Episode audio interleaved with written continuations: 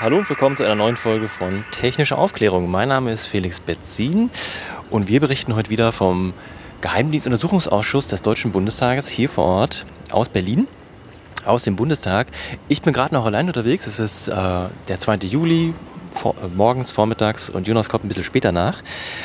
Dennoch möchte ich es mir nicht nehmen lassen, euch direkt hier am Anfang des Tages eine kleine Einladung zu geben was uns heute erwartet. Und zwar sind heute am letzten Sitzungstag vor der Sommerpause des Ausschusses äh, zwei Zeugen geladen, zwei hochkarätige, würde ich mal wieder sagen. Und zwar zum einen der allseits bekannte Ronald Pofalla, Bundeskanzleramtsminister von Oktober 2009 bis Dezember 2013 und damit auch Beauftragter der Bundesregierung für die Nachrichtendienste. Ähm, wer ihn nicht kennt, es ist der Herr, der diesen schönen Satz hat fallen lassen. Der Vorwurf der vermeintlichen Totalausspähung in Deutschland ist vom Tisch. Das war kurz nach den Snowden-Veröffentlichungen. Und wie wir heute sehen werden, ist das noch nicht so ganz beendet. Vielleicht schafft das heute. Werden wir sehen. Der zweite Zeuge ist Günther Heiß. Er ist Verwaltungsjurist und ist heute Abteilungsleiter 6 im Bundeskanzleramt. Damit hat er die Fachaufsicht für BND und koordiniert außerdem BND, MAD, das ist der, das ist der militärische Abschirmdienst und den Verfassungsschutz. Er war vorher selbst einmal Präsident des Verfassungsschutzes in Niedersachsen. Der dritte große Programmpunkt heute plus ein Bonuspunkt, zu dem komme ich gleich noch, wird wahrscheinlich wieder die Vertrauensperson sein. Und zwar ist jetzt durchgesickert, beziehungsweise in der Berichterstattung zu lesen, dass sich die Große Koalition auf Kurt Graulich wohl geeinigt hat.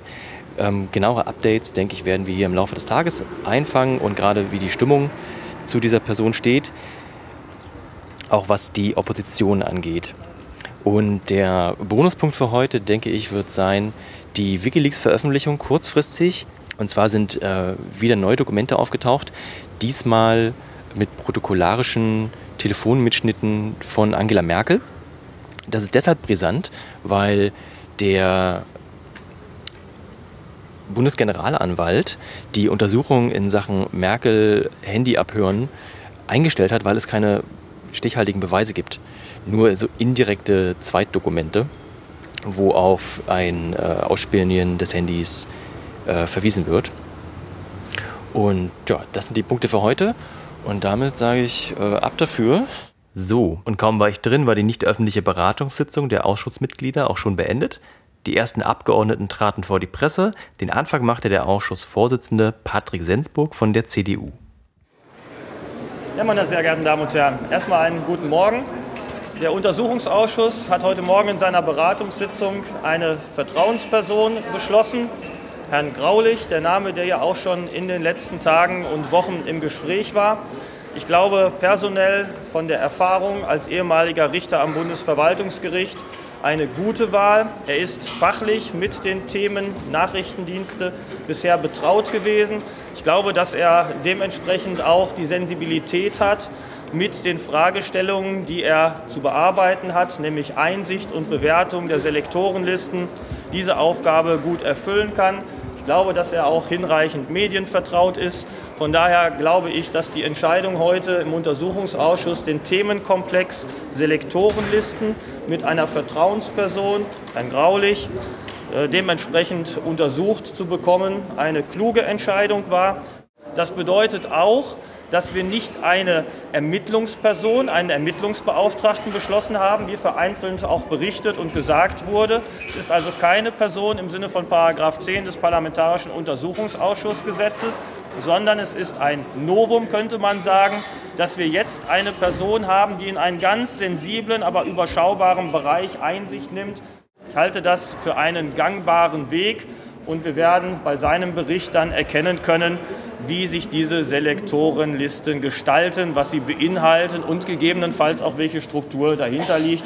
Und ich habe großes Vertrauen in Herrn Graulich, dass er diese Aufgabe auch dementsprechend klug und weise machen wird. Wie bewerten Sie die neuen Wikileaks-Dokumente zu Spionage bei verschiedenen Bundesministerien, die NSA? Wir haben die Dokumente als ersten Schritt sofort gesichert. Ich denke, alle Ausschussmitglieder haben sich diese Dokumente bereits angeschaut. Wir können relativ schnell sehen, dass es sich hier anscheinend um direkte Spionage von Zielen gehandelt hat, die wirtschaftliche Relevanz haben. Das mag den einen oder anderen auch nicht verwundern, wenn man auf der Internetseite der NSA nachliest, dass die NSA die wirtschaftlichen Vorbereitungen für politische Entscheidungen mit trifft durch nachrichtendienstliche Erkenntnisse, die sie gewinnt, mag das keine besonders verwundernde Erkenntnis sein. Es ist aber eben schon von einer Qualität, wo man sagen muss, das Ausspionieren von deutschen Telefonnummern, sei es in Bonn oder Berlin, ist unstreitig ein Straftatbestand. Also ich glaube, es ist kein Geheimnis mehr, dass äh, viele, viele auf unsere Daten zugreifen und probieren, sie auszuspionieren. Gefolgt von der CDU trat der Obmann der SPD vor die Mikrofone, Christian Fliesek. Ja, guten Morgen. Ähm, der Untersuchungsausschuss hat für das Deutsche Parlament heute in seiner Beratungssitzung von seinem Bestimmungsrecht Gebrauch gemacht, was die Person ähm, der Vertrauensperson betrifft. Wir haben äh, Herrn Kurt Graulich, einen erfahrenen Bundesverwaltungsrichter, zur unabhängigen Sachverständigen äh, Vertrauensperson bestimmt. Und insofern sind wir froh, dass sich Herr Graulich bereit erklärt hat, äh, diese Arbeit zu übernehmen über den Sommer hinweg. Wir haben heute dann in unserer Sitzung äh, des Untersuchungsausschusses zwei, wie ich finde, sehr zentrale Zeugen für all die Themen, die wir derzeit auf der Agenda haben. Es wird zum einen der Abteilungsleiter 6 aus dem Bundeskanzleramt, Herr Heiß, zu uns kommen. Äh, die Abteilung 6 im Bundeskanzleramt ist die Abteilung, die die Rechts- und Fachaufsicht über die Geheimdienste koordiniert. Und Herr Heiß ist die Person, die, ich sage mal, den ganzen Zeitraum auch zu verantworten hat, der seit den Snowden-Veröffentlichungen unsere Themen bestimmt. Äh, wir werden zum einen mit Herrn Heiß intensiv das Thema besprechen, was es mit dem sogenannten No-Spy-Abkommen oder den Verhandlungen zu einem No-Spy-Abkommen tatsächlich auf, äh, tatsächlich auf sich hat. Da stellen sich viele, viele Fragen und die werden wir mit ihm intensiv erörtern. Er wird sich auch äh, Fragen stellen müssen, wenn es darum geht, die schwerwiegenden Organisationsmängel im Bundesnachrichtendienst und damit auch in der Aufsichtsbehörde Bundeskanzleramt zu erklären in Bezug auf die Selektorenlisten. Sie wissen alle, dass diese Selektorenlisten unter dem Teppich von Unterabteilungen im Bundesnachrichtendienst jahrelang unter Verschluss gehalten worden sind. Weder die Spitze des Bundesnachrichtendienstes noch die Aufsichtsbehörde ist informiert worden. Das sind schwerwiegende Info äh, Organisationsmängel und wir werden Herrn Heiß dazu intensiv ähm, befragen. Und es wird dann auch noch beispielsweise um den Fall Vorbeck gehen. Sie wissen, ähm, das haben wir der Presse entnehmen können, dass Herr Vorbeck offensichtlich äh, von seiner Position entbunden worden ist und er wurde zum gut bezahlten Archivar, äh, der sich jetzt mit historischen Fragen beschäftigt, offensichtlich aufgrund der Tatsache, dass ein amerikanischer Geheimdienst hier Informationen dem Bundeskanzleramt gesteckt hat. Dieser Umstand allein, wenn er denn sich bewahrheitet, spricht ja dafür, dass offensichtlich Informationen der Nachrichtendienste existieren, die aus der Spionage gegenüber dem Bundeskanzleramt resultieren. Das ist auch sozusagen das, was wir ja aktuell in der Nachrichtenlage haben. Und deswegen werden wir die Frage stellen, ob es nicht vielleicht schon weit vor Wikileaks aktuell Hinweise darauf gab, dass das Bundeskanzleramt nicht nur in Form der Kanzlerin, sondern auch darunter liegend auf Mitarbeiterebene umfassend von Geheimdiensten ausgespäht worden ist. Ähm, der Fall Vorbeck, so wie er in den Medien äh, berichtet wurde, deutet in etwa darauf hin. Vielleicht zu der aktuellen Situation noch in Bezug auf die Wikileaks-Veröffentlichungen. Ich bin der festen Überzeugung, äh, dass wir als Untersuchungsausschuss entsprechend unserem Einsetzungsauftrag diesen gesamten Sachverhalt umfassend aufklären werden. Wir haben uns ja nicht nur um unsere eigenen Dienste zu kümmern, sondern wir müssen ja auch eine Bilanz ziehen. Was haben die Nachrichtendienste der Five Eyes Staaten in Bezug auf Deutschland in den Jahren 2001 bis 2014 getan?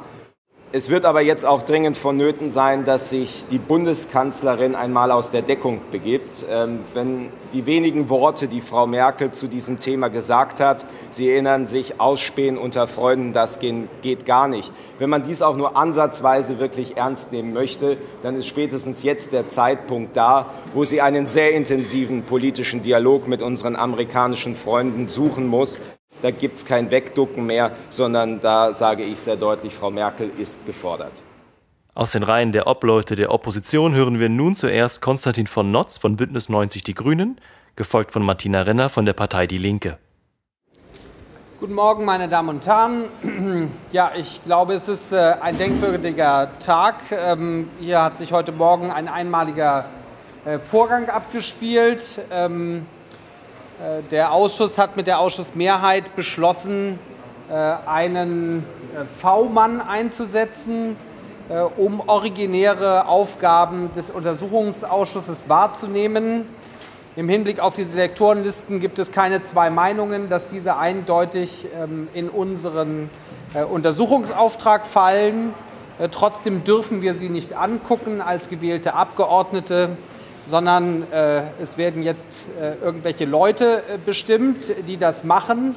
Ich sage ausdrücklich, ich wende mich nicht gegen die Person, die ähm, da jetzt ähm, ausgewählt wurde auch die anderen, die im Gespräch waren, alles redliche und ehrenwerte äh, Menschen. Wir wehren uns gegen das Konstrukt.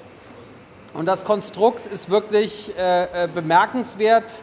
Es ist sich im Bundeskanzleramt ausgedacht worden. Es wird ja auch durchaus mit Stolz berichtet, dass sich der Chef des Bundeskanzleramts sich das ausgedacht hat.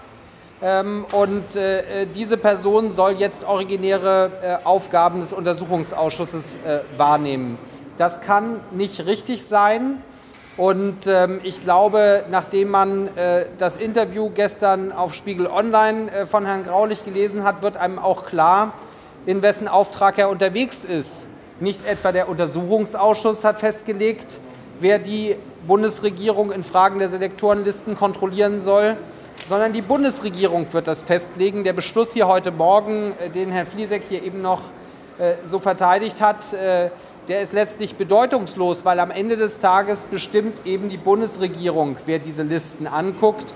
Und Herr Graulich hat keinen Zweifel daran gelassen, dass er sich auch ausschließlich gegenüber der Bundesregierung loyal versteht.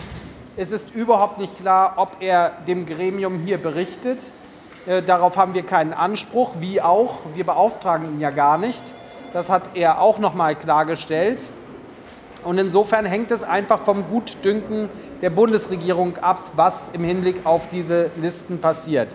Das ist insofern maximal kurios, weil parallel zu unserer Aufklärungsarbeit hier äh, Leak-Plattformen und äh, die Presse ähm, veröffentlicht. Ähm, also sozusagen durch Leaks wird jetzt die Öffentlichkeit informiert, was eigentlich hier in einem parlamentarischen, geordneten, rechtlich gewollten Verfahren erfolgen müsste.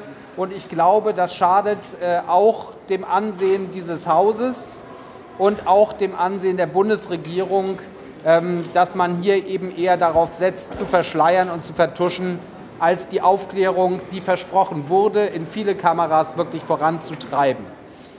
Warum ähm, treibt die Bundesregierung die Aufklärung nicht voran? Und man kann da Parallelen ziehen zwischen den Selektorenlisten und äh, einem anderen Projekt, äh, das ganz ähnlich äh, parallel liegt von der Problematik Monkey Shoulder.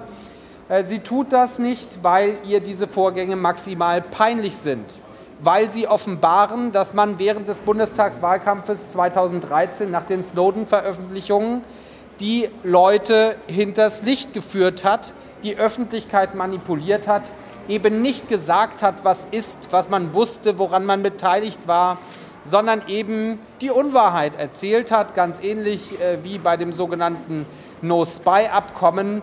Und das versucht man hier unter den Teppich zu kehren. Dafür denkt man sich V-Männer, Sonderermittler, Personen sui generis aus, um eben hier die Öffentlichkeit von dieser traurigen Wahrheit fernzuhalten. Das können wir nicht akzeptieren.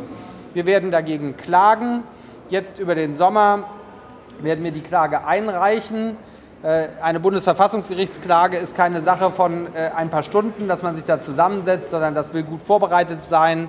Äh, und darauf werden wir jetzt viel Kraft verwenden. Im Hinblick auf ähm, die Verfahrensfragen bei Monkey Shoulder werden wir in den nächsten Tagen und Wochen prüfen, wie wir uns genau verhalten. Ich persönlich, das ist mein letzter Gedanke, finde es extrem bedauerlich, äh, dass hier die Abgeordneten der Großen Koalition äh, aus Schutz sozusagen vor ihrer Führungsriege, die in Regierungsverantwortung ist, äh, sich hier instrumentalisieren lässt, um die Rechte des Parlaments zu beschneiden. Wenn man sich anguckt, ähm, mit welchem Werf ähm, Sigmar Gabriel im Bundestagswahlkampf Aufklärung versprochen hat, wie er nach äh, dem Öffentlichwerden dieser Selektorenlistenproblematik gesprochen hat, dass das Parlament auf jeden Fall diese Listen bekommt. Äh, da zeigt sich, man fällt um. Äh, das kann man vielleicht verstehen, dass der Vizekanzler am Ende des Tages äh, äh, am Kabinettstisch von Frau Merkel dann wieder ganz kleinlaut wird dass die Abgeordneten der Großen Koalition bei den Mehrheitsverhältnissen hier im Parlament das mitmachen, ist ein Armutszeugnis. Was erwarten Sie von der Bundesregierung angesichts der neuen Enthüllungen über Spionage bei verschiedenen Ministerien? Also wir haben heute Morgen, äh, wollten wir Herrn Altmaier hierher zitieren, weil wir es einfach kurios finden, dass äh, die Bundesregierung immer noch propagiert, ein Konsultationsverfahren mit Diensten und einer Regierung die sie selbst vom Vizekanzler über Ministerien bis zum Finanzminister äh, überwacht mit Selektoren, die dann genau diese Leute konsultieren wollen. Das ist auch ein maximal kurioser äh, Vorgang. Deswegen wollten wir Herrn Altmaier zitieren. Äh, äh, man ist uns dann von Bundesregierungsseite entgegengekommen und hat gesagt, es gebe im Augenblick Gespräche, das Ganze zu bewerten und äh, Herr Fritsche würde im Laufe des Tages kommen und dem Ausschuss erläutern, wie der Kenntnisstand der Bundesregierung ist. Nur ich glaube, es wäre naiv von uns allen zu denken, dass die Bundesregierung um diese Problematik, dass sie im Fokus äh, ähm, von Five Eyes Überwachung steht, ähm, erst gestern Abend um 19 Uhr äh, von Wikileaks oder der Süddeutschen Zeitung äh, erfahren hätte. Man weiß um diese Problematik natürlich sehr viel länger. Man hat nur gescheut, es der Öffentlichkeit zu sagen. Deswegen, ich glaube, die Bundesregierung könnte sprechfähig sein, äh, wenn sie es denn wollte. Sie will es nicht. Ich glaube, der Generalbundesanwalt muss ermitteln und wir müssen insgesamt eben äh, äh, klären, ob wir bereit sind, das zu akzeptieren das ist eine relevante Frage. Wenn ich lese heute Morgen, dass Herr Gabriel sagt, ja letztlich, also wir werden alle überwacht, sind wir nicht alle ein bisschen bluner, äh, das ist äh, eine irre Äußerung. Wenn man sich hin anguckt, mit welchen Argumentationen der Öffentlichkeit bestimmte Vorgänge in der Regierung vorenthalten werden, ja, aus Transparenzgesichtspunkten und so weiter. Und wenn es um andere Nachrichtendienste geht, dann sagt man, tja, die hören uns nun mal ab. Äh, das habe ich schon immer gewusst. Das sind einfach irre Aussagen und in einem Rechtsstaat äh, geht das einfach nicht. Und äh, man fragt sich, wozu man eine Spionageabwehr hat, warum man überhaupt um Vertraulichkeit bemüht ist. Also ich glaube, in dieser Diskussion nimmt die Bundesregierung und zwar sowohl der Vizekanzler als auch die Kanzlerin massiven Schaden, weil eben völlig klar wird, dass hier europäische und deutsche Interessen massiv verletzt werden. Rechnen Sie denn damit, dass äh, der Generalbundesanwalt diesmal entschlossener vorgeht als äh, bisher? Ich rechne beim Generalbundesanwalt mit nichts mehr fest. Ähm, aber ich habe die Hoffnung nicht aufgegeben, dass man bemüht ist, Recht und Gesetz irgendwie durchzusetzen bei der Generalbundesanwaltschaft. Und insofern, ja, man soll die Gewaltenteilung achten und ich tue das. Es liegt in seinem Ermessen, wie er sich gegenüber diesen Vorgängen verhält. Aber ich glaube, das Erscheinungsbild in der Öffentlichkeit ist verheerend, äh, dass man eben bei solchen Vorgängen, solchen gravierenden Vorgängen äh, sozusagen mit den Schultern zuckt und die Hände in den Schoß legt. Äh, das ist inakzeptabel und wirft ein trauriges Licht auf die Art und Weise, wie hier Recht und Gesetz durchgesetzt werden. Vielen Dank. Ja, auch von mir guten Morgen. Die Beratungssitzung eben des NSE-Untersuchungsausschusses stand natürlich unter dem Eindruck der jüngsten Veröffentlichungen zur Spionagetätigkeit der NSE gegen die deutsche Bundesregierung, insbesondere wohl dort auch hinsichtlich von Zielen, die im Bereich der Wirtschafts- und Handelspolitik, aber auch der Fiskalpolitik liegen.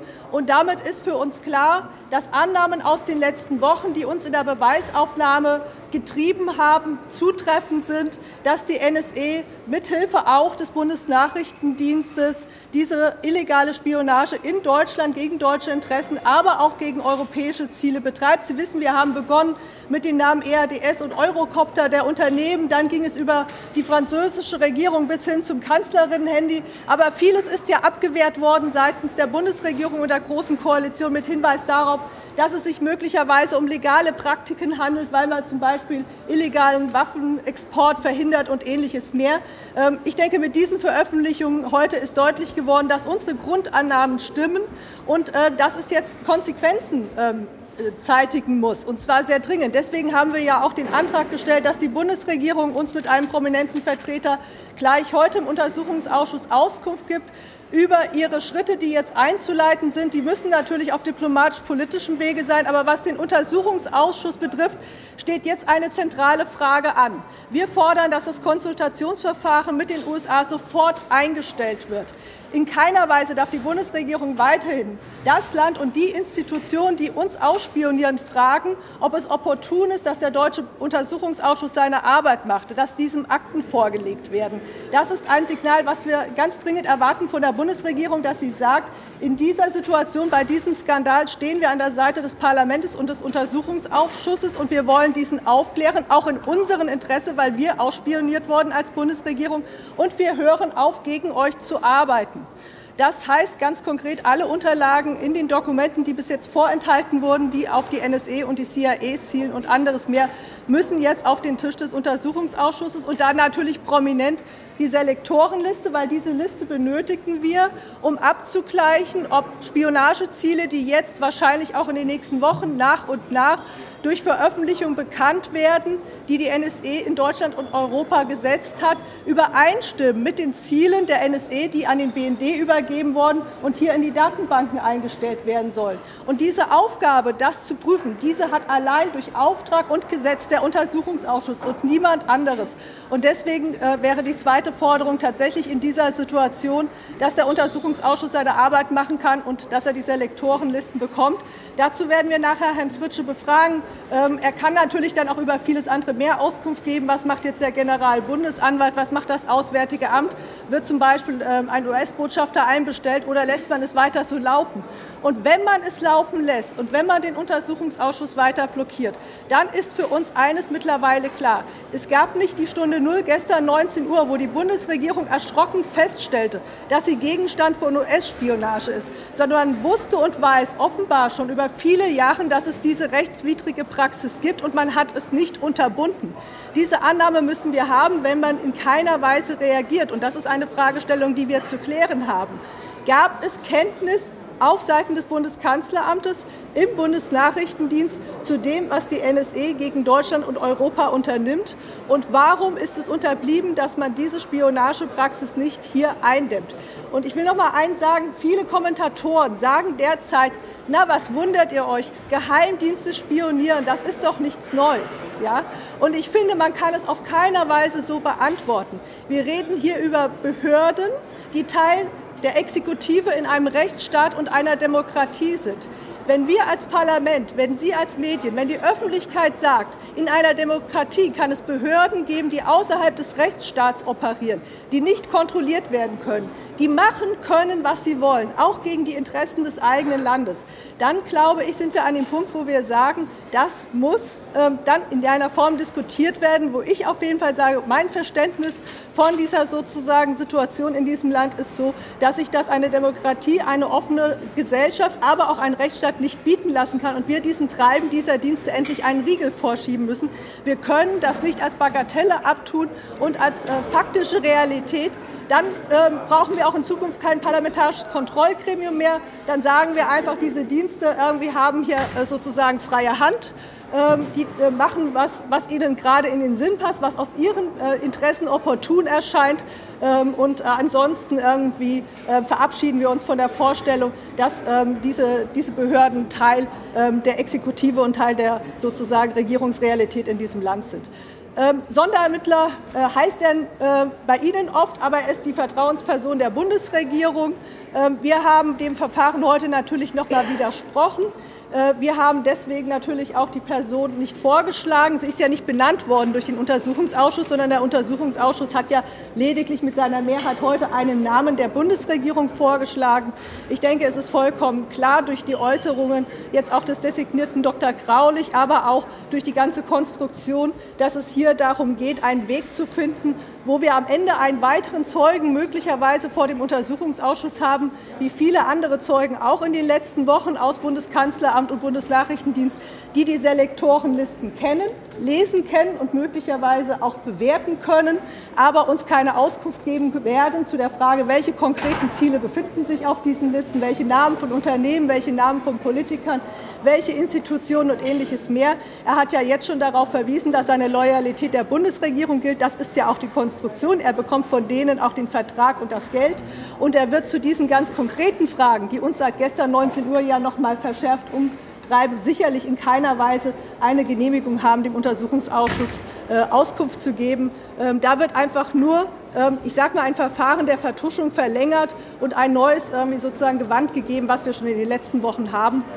Und deswegen werden wir ja auch in dieser Sache nach Karlsruhe sehen und sehen uns äh, mit einer hohen ähm, Erfolgsaussicht ähm, da auch ähm, gegeben, dass wir dort auf Erfüllung des Beweisantrages BND 26 dann auch klagen können, damit endlich die Selektoren dahin gehören, auf den Tisch des Untersuchungsausschusses, wo sie rechtlich hingehören. Danke.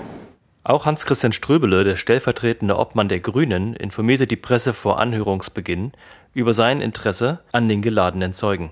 Und ich werde heute hier die Zeugen, die wir heute hören, Herrn Pofalla, aber auch Herrn Heiß, der ja noch weiter im Bundeskanzleramt an führender Stellung tätig ist, fragen, will die Bundesregierung weiterhin die Behauptung aufrechterhalten, dass sich die NSA gegenüber der deutschen Bevölkerung, gegenüber deutschen Unternehmen, gegenüber deutschen Regierungen an Gesetz und Recht hält hier in Deutschland?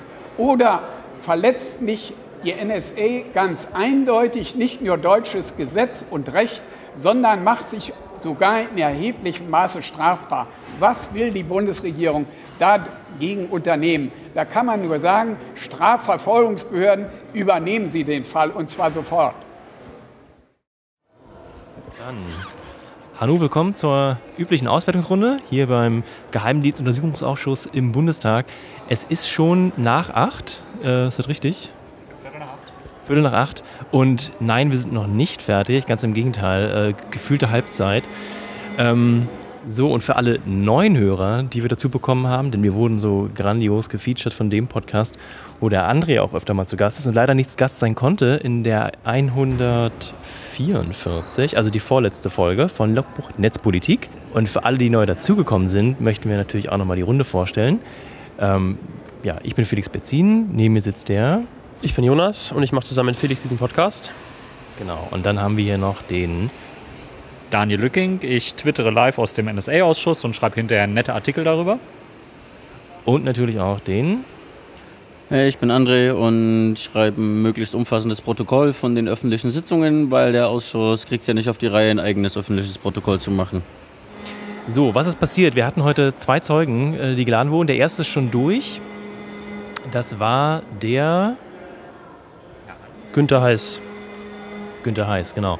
Ähm, und danach äh, kam direkt der Herr Pofalla in die öffentliche Anhörung. Das wurde unterbrochen gerade eben, weil Herr Notz äh, irgendwie, der wollte es sofort wissen, hat die Öffentlichkeit rausgeschickt. Die sind ja gar nicht eingestiegen. Nein, das war jetzt gerade ein echt äh, heftiger Eklat. Ähm, ich glaube, über den ersten Teil vom Herrn Heiß brauchen wir gar nicht fürchterlich viel äh, verlieren. Das können wir nachlesen. Herr Heiß hat sich an vieles hat sich an vieles halt auch nicht erinnern wollen oder nicht erinnern können, wie auch immer. Ähm, da muss ich selber noch mal reingehen äh, und durchlesen, was da eventuell noch an kleinen Stücken noch äh, zu finden ist, die, äh, die sich richtig lohnen. Vielleicht hat André sie im Kopf. Ähm, aber jetzt gerade mit der Vernehmung von Herrn Pofalla ging es richtig ab. Nach einem 50-Minuten-Statement von ihm, was man im Kern darauf reduzieren kann, er hat alles richtig gemacht und äh, er war der Beste und der Fleißigste und äh, die Medien sehen das alles verkehrt und es ist alles gelogen, was in der Presse steht. Ähm, eskalierte es dann, als es in die Befragung ging. Ähm, er ratterte zunächst mit Christian Fliesek aneinander. Ähm, mir war es schon peinlich, das wirklich wortgetreu zu twittern oder halt auch starke Worte zu finden für das, was man da gesehen hat. Ähm, hätte ich mir nicht vorgestellt, dass das im Parlament so abgehen kann. Es fehlt wirklich nur noch, dass sie aufeinander losgehen. Hallo, es gibt einen Blog Parliament Fights, wo sich Politiker prügeln und Stühle über den Kopf ziehen und so. Also Ja, aber doch nicht im Deutschen Bundestag. Ja, leider. Also es, es ging echt gerade übelst zur Sache und äh, eskaliert ist es, als äh, Konstantin von Notz klarstellte, dass Herr Pofalla aus äh, geheimen Akten zitiert hat. Und als er dann richtigstellen wollte, was Herr Pofalla auf Basis der geheimen Akte an Argumentation aufbaute, musste er selber aus einer eingestuften Akte ähm, zitieren, wurde natürlich zurechtgewiesen und sagt, hey, das geht nicht, dass Sie mit geheimem Wissen hier Eindrücke erwecken, die wir als Parlamentarier dann nicht widerlegen dürfen. Das klären die jetzt gleich drin. Gerade ist alles unterbrochen, weil wir eine Abstimmung hier haben und das ist so der Stand, den wir im Moment haben. Wird also noch äh, schmutzig weitergehen oder sie reißen sich jetzt am Riemen. Ich bin gespannt, was da jetzt noch kommt. Aber Abstimmung, man hört es jetzt auch. Das ist das Signal für alle Parlamentarier, jetzt zur namentlichen Abstimmung rüber in den Bundestag zu gehen, in den äh, Parlamentssaal. Und das Asylrecht, das schon abgeschafft ist, nochmal zu verschärfen, damit auch ja überhaupt kein Flüchtling nach Deutschland kommen kann. Das beschließen die da drüben gerade. Wo waren wir? Ja, vielleicht, äh, André hatte eben gesagt, dass er was zu Günter Heiß sagen kann. Ähm, dem ersten Zeugen, der ist Abteilungsleiter 6 aktuell beim, im Bundeskanzleramt, also für die ähm, Fachaufsicht? Ja, Koordination der Geheimdienste zuständig. Und André, du hast da gesagt, du, äh, du könntest da was zu sagen. Ja, ich kann ein paar Dinge dazu sagen. Also das erste ist, der hat echt krasse Erinnerungslücken mal wieder. Also der sagt echt oft, keine Ahnung, habe ich vergessen, wusste ich noch nie, war nicht mein Bier. Das zieht sich wie ein roter Faden durch. Dann gab es aber auch noch ein paar andere Punkte. Also zum Beispiel hat der Podcast Technische Aufklärung, der hat unmittelbar zur Aufklärung und zum Ausschuss beigetragen. Äh, und zwar äh, habe ich, als ihr das gestartet habt, irgendwie die alten Folgen nochmal gehört, die wir da vor Ewigkeiten, damals war es Winter, jetzt ist Sommer, äh, glaube letztes Jahr im November gemacht haben oder so. Und da hatte Martina, hat, hast du Pressestatements mitgeschnitten? Und da hatte Martina von 100.000-fachen Selektoren gesprochen, öffentlich im, ähm, im, im Pressestatement danach. Aber alle Zeugen sagen unisono, die haben erst im März 2015 den Begriff Selektoren das erste Mal gehört. Martina hat nochmal nachgeguckt. Tatsächlich haben das WK und DB und ein paar andere äh, Zeugen in den Protokollen auch so gesagt. Die sprachen von Selektoren. Aber jeder einzelne Zeuge seit März 2015 sagt, der hat erst von 2015 Begriff, den Begriff Selektor das erste Mal überhaupt ever gehört. Äh, und das kann nicht sein, ähm, das zieht sich mal wieder so durch. Entweder wollte es man nicht wissen oder das mit den Erinnerungslücken muss eine echt krasse Krankheit in Bad Aibling, Pullach und Berlin Mitte sein, äh, wo das noch nicht klinisch diagnostiziert wurde. Ja. Und du hattest Frau Renner darauf hingewiesen, dass in ich dem Press... Ich geschickt, dass sie das damals gesagt hatte. Äh, und dann hat sie das aufgegriffen, nochmal nachgeguckt. Und dann noch ein Punkt, den ich ziemlich zentral war bei Heiß, war die ganze Auseinandersetzung um die Causa Vorbeck. Und zwar ähm, es gab eine echt krasse Auseinandersetzung. Äh, einmal, ähm, da natürlich gestern die Wikileaks-Veröffentlichung war mit 69 veröffentlichten Selektoren und zwei äh, Telefongesprächen von Merkel und Gabriel war, glaube ich, das andere. Das hat auch mal wieder eine Rolle gespielt. Äh, natürlich, weil der Ausschuss eben auch auf aktuelle politische Entwicklungen reagiert. Und das andere war so eine Berichterstattung, die in der Bild am Sonntag, also jetzt nicht gerade geheimdienstkritisches Blatt bekannt äh, oder hat sogar die Regierung dann feststellen müssen, nicht gerade eine Zeitung, die viel auf Persönlichkeitsrechte achtet.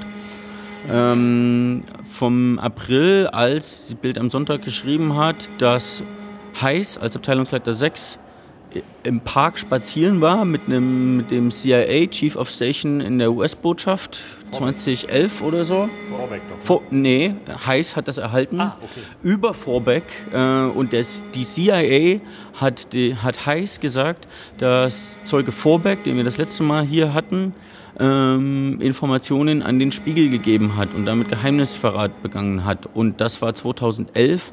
Und die These bei einigen Abgeordneten ist, das heißt spätestens 2011 wusste das Kanzleramt, also offizieller geht es nicht mehr, dass entweder NSA oder CIA Kommunikation von Kanzleramtbeamten in Berlin Mitte abhören, ob das jetzt durch ähm, SIGINT, technische Aufklärung, die äh, Dachaufbauten auf der US-Botschaft oder durch andere Spione war, ist noch nicht genau raufzu, äh, rauszubekommen, aber die, mindestens die Opposition sieht das ganz klar als Untersuchungsgegenstand, weil ja alle immer sagen, haben wir nie irgendwas davon geahnt, kam aus heiterem Himmel, Snowden und Wirtschaftsspionage passiert ja heute nicht, das ist auch noch so ein Punkt, Wirtschaftsspionage, aber die Causa Vorbeck wird nochmal richtig ähm, interessant. Und äh, da war ganz interessant, dass Ströbele gefragt hat, ja, haben Sie denn schon mal äh, Informationen erhalten, dass äh, der Vorbeck, Ihr Untergebener, was hätte weitergeben können? Und da war so ein Streit, weil der Regierungsdirektor Wolf vom Bundeskanzleramt gesagt hat, das ist nicht Untersuchungsgegenstand. Und dann haben die sich hin und her gestritten, auf welcher Rechtsgrundlage das sei. Und dann hat der Ausschuss inklusive äh, Sensburg und Regierung das anders gesehen als das Kanzleramt. Dann haben sie die Frage nach Ende gestellt und dann haben sie die aber doch gestellt, abgesprochen nach Beratung. Und dann ging das hin und her und dann hat er gesagt, ja, also ich habe das nicht in der Form erfahren, dass das irgendwie gerichtsfest beweisbar wäre, wollte dann aber auch keine weiteren Nachfragen zulassen, ob er irgendwelche Hinweise hatte und ob er Hinweise von der CIA bekommen hat, weil das angeblich noch gerade erst gestern Beweisgeschluss gewesen sein soll, wollte nicht sagen, ob es dazu Akten gibt oder so. Das wird noch ein, ein spannendes Themenfeld, was jetzt gerade erst so ein bisschen aufkommt, aber wo wir heute sehr spannend da hatten, dass eben der verantwortliche Abteilungsleiter 6, der eben auch bei dem Spaziergang mit dabei gewesen sein soll, sich hin und her gewunden hat und die dann eine Kaskade an Gründen aufgebaut haben, warum sie überhaupt nicht über diesen Fall äh, sprechen wollen. Äh, und als sie dann ein Dominostein nach dem anderen umgekippt ist, weil der Ausschuss gesagt hat, nee, das zieht nicht, äh, dann irgendwann nur noch gesagt haben, nee, ich sag jetzt einfach dazu nichts mehr äh, und damit müsst ihr klarkommen. Das war ganz interessant. Und auch wenn ich schon zu viel am Labern bin, aber ein Punkt ist auch noch Wirtschaftsspionage. Ähm, die wird ja immer definiert, Wirtschaftsspionage ist nur, wenn Unternehmen ausgespäht werden und dann diese Erkenntnisse auch zum Vorteil anderer Unternehmen verwendet werden. Aber wie wir auch jetzt äh, aus den letzten Wikileaks-Releases letzte Woche äh, und gestern gelernt haben, also wenn die Position von Merkel und Schäuble zu Griechenland, Euro-Rettungsfonds und das Bundeslandwirtschaftsministerium, ähm, wenn das irgendwie Terrorismus ist, äh, die die USA legitim abhören, äh, ja, dann können wir den Untersuchungsausschuss auch zumachen.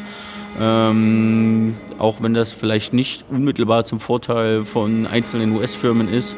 Äh, ich glaube, sogar Fliesek hat heute gesagt, äh, in Zeiten, wo jeder Halbsatz von Regierungsmitgliedern bei Eurokrise tatsächlich für Auf und Ab an der Börse sorgen, ist so eine Information auf alle Fälle äh, als wirtschaftlich relevante Spionage zu betiteln. Ob man das jetzt in der eigenen Definition von Wirtschaftsspionage so sieht oder nicht, da hat sich dann auch ähm, heiß gewunden und hat gemeint, nee, das ist ja nur ganz normale Sp politische Spionage als ob das irgendwas besser macht. Aber jetzt muss ich trotzdem noch einen Satz hinterher sagen, trotz all diesen Details, trotz Vorbeck, Wirtschaftsspionage, ähm, Selektoren und so weiter und so fort, äh, mich kotzt das an, dass wir hier uns in aktuell politischen Details verlieren und Stunden um dieses bescheuerte No-Spy-Abkommen reden und dabei das eigentliche Thema aus dem Blick verlieren. Es geht darum, dass zentrale Kommunikationsinfrastruktur in Deutschland abgegriffen wird und milliardenfach gerastert wird, jeden Tag und auch nicht nur 500 Millionen Metadaten, wie es äh, immer wieder aufkommt, weitergegeben werden von BND an NSA, sondern mindestens 1,3 Milliarden jeden Monat aber darüber äh, sprechen wir nicht mehr, sondern nur noch über Wirtschaftsspionage, deutsche Interessen äh, und ja. Die Definition von Selektoren, Auswahlkriterien. Genau. Da haben wir heute auch wieder beide wieder mit dem Begriff gerungen. Bei Pofalla war es nochmal ganz prominent. Haben Sie von dem Wort ja, Selektoren schon mal gehört? Hm, ja, irgendwie in der Vorbereitung zu heute.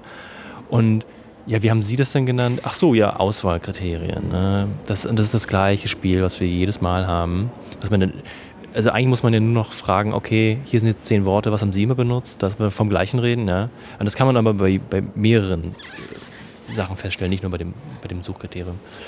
Lass uns doch vielleicht nochmal kurz über die Wikileaks-Sache reden. Heute ist ja der 2. Juli, gestern Abend 19 Uhr haben mehrere Medien äh, parallel, die Zugang vorher hatten zu den Dokumenten, mit äh, dann einem journalistischen Embargo hatten sich die hatten sich vorbereitet und dann released. Und zwar die neuen Leaks. Daniel, willst du mal was einfach zu diesen neuen Leaks sagen, dass man die einordnen kann? Die ja auch wieder getimed. Äh, das ist, ich denke mal, auch kein Zufall, dass das kurz vorm Ausschluss rauskommt. Naja, okay, ich will, ich will mal so ein bisschen das Wort Embargo entschärfen. Das klingt immer so äh, seltsam. Ähm, wenn mehrere Medien zusammen agieren und zusammen wie der Rechercheverbund etwas veröffentlichen möchten, dann legen sie sich natürlich fest, sprechen sich ab, wann bringen wir es raus, sodass sie es zeitgleich rausbringen.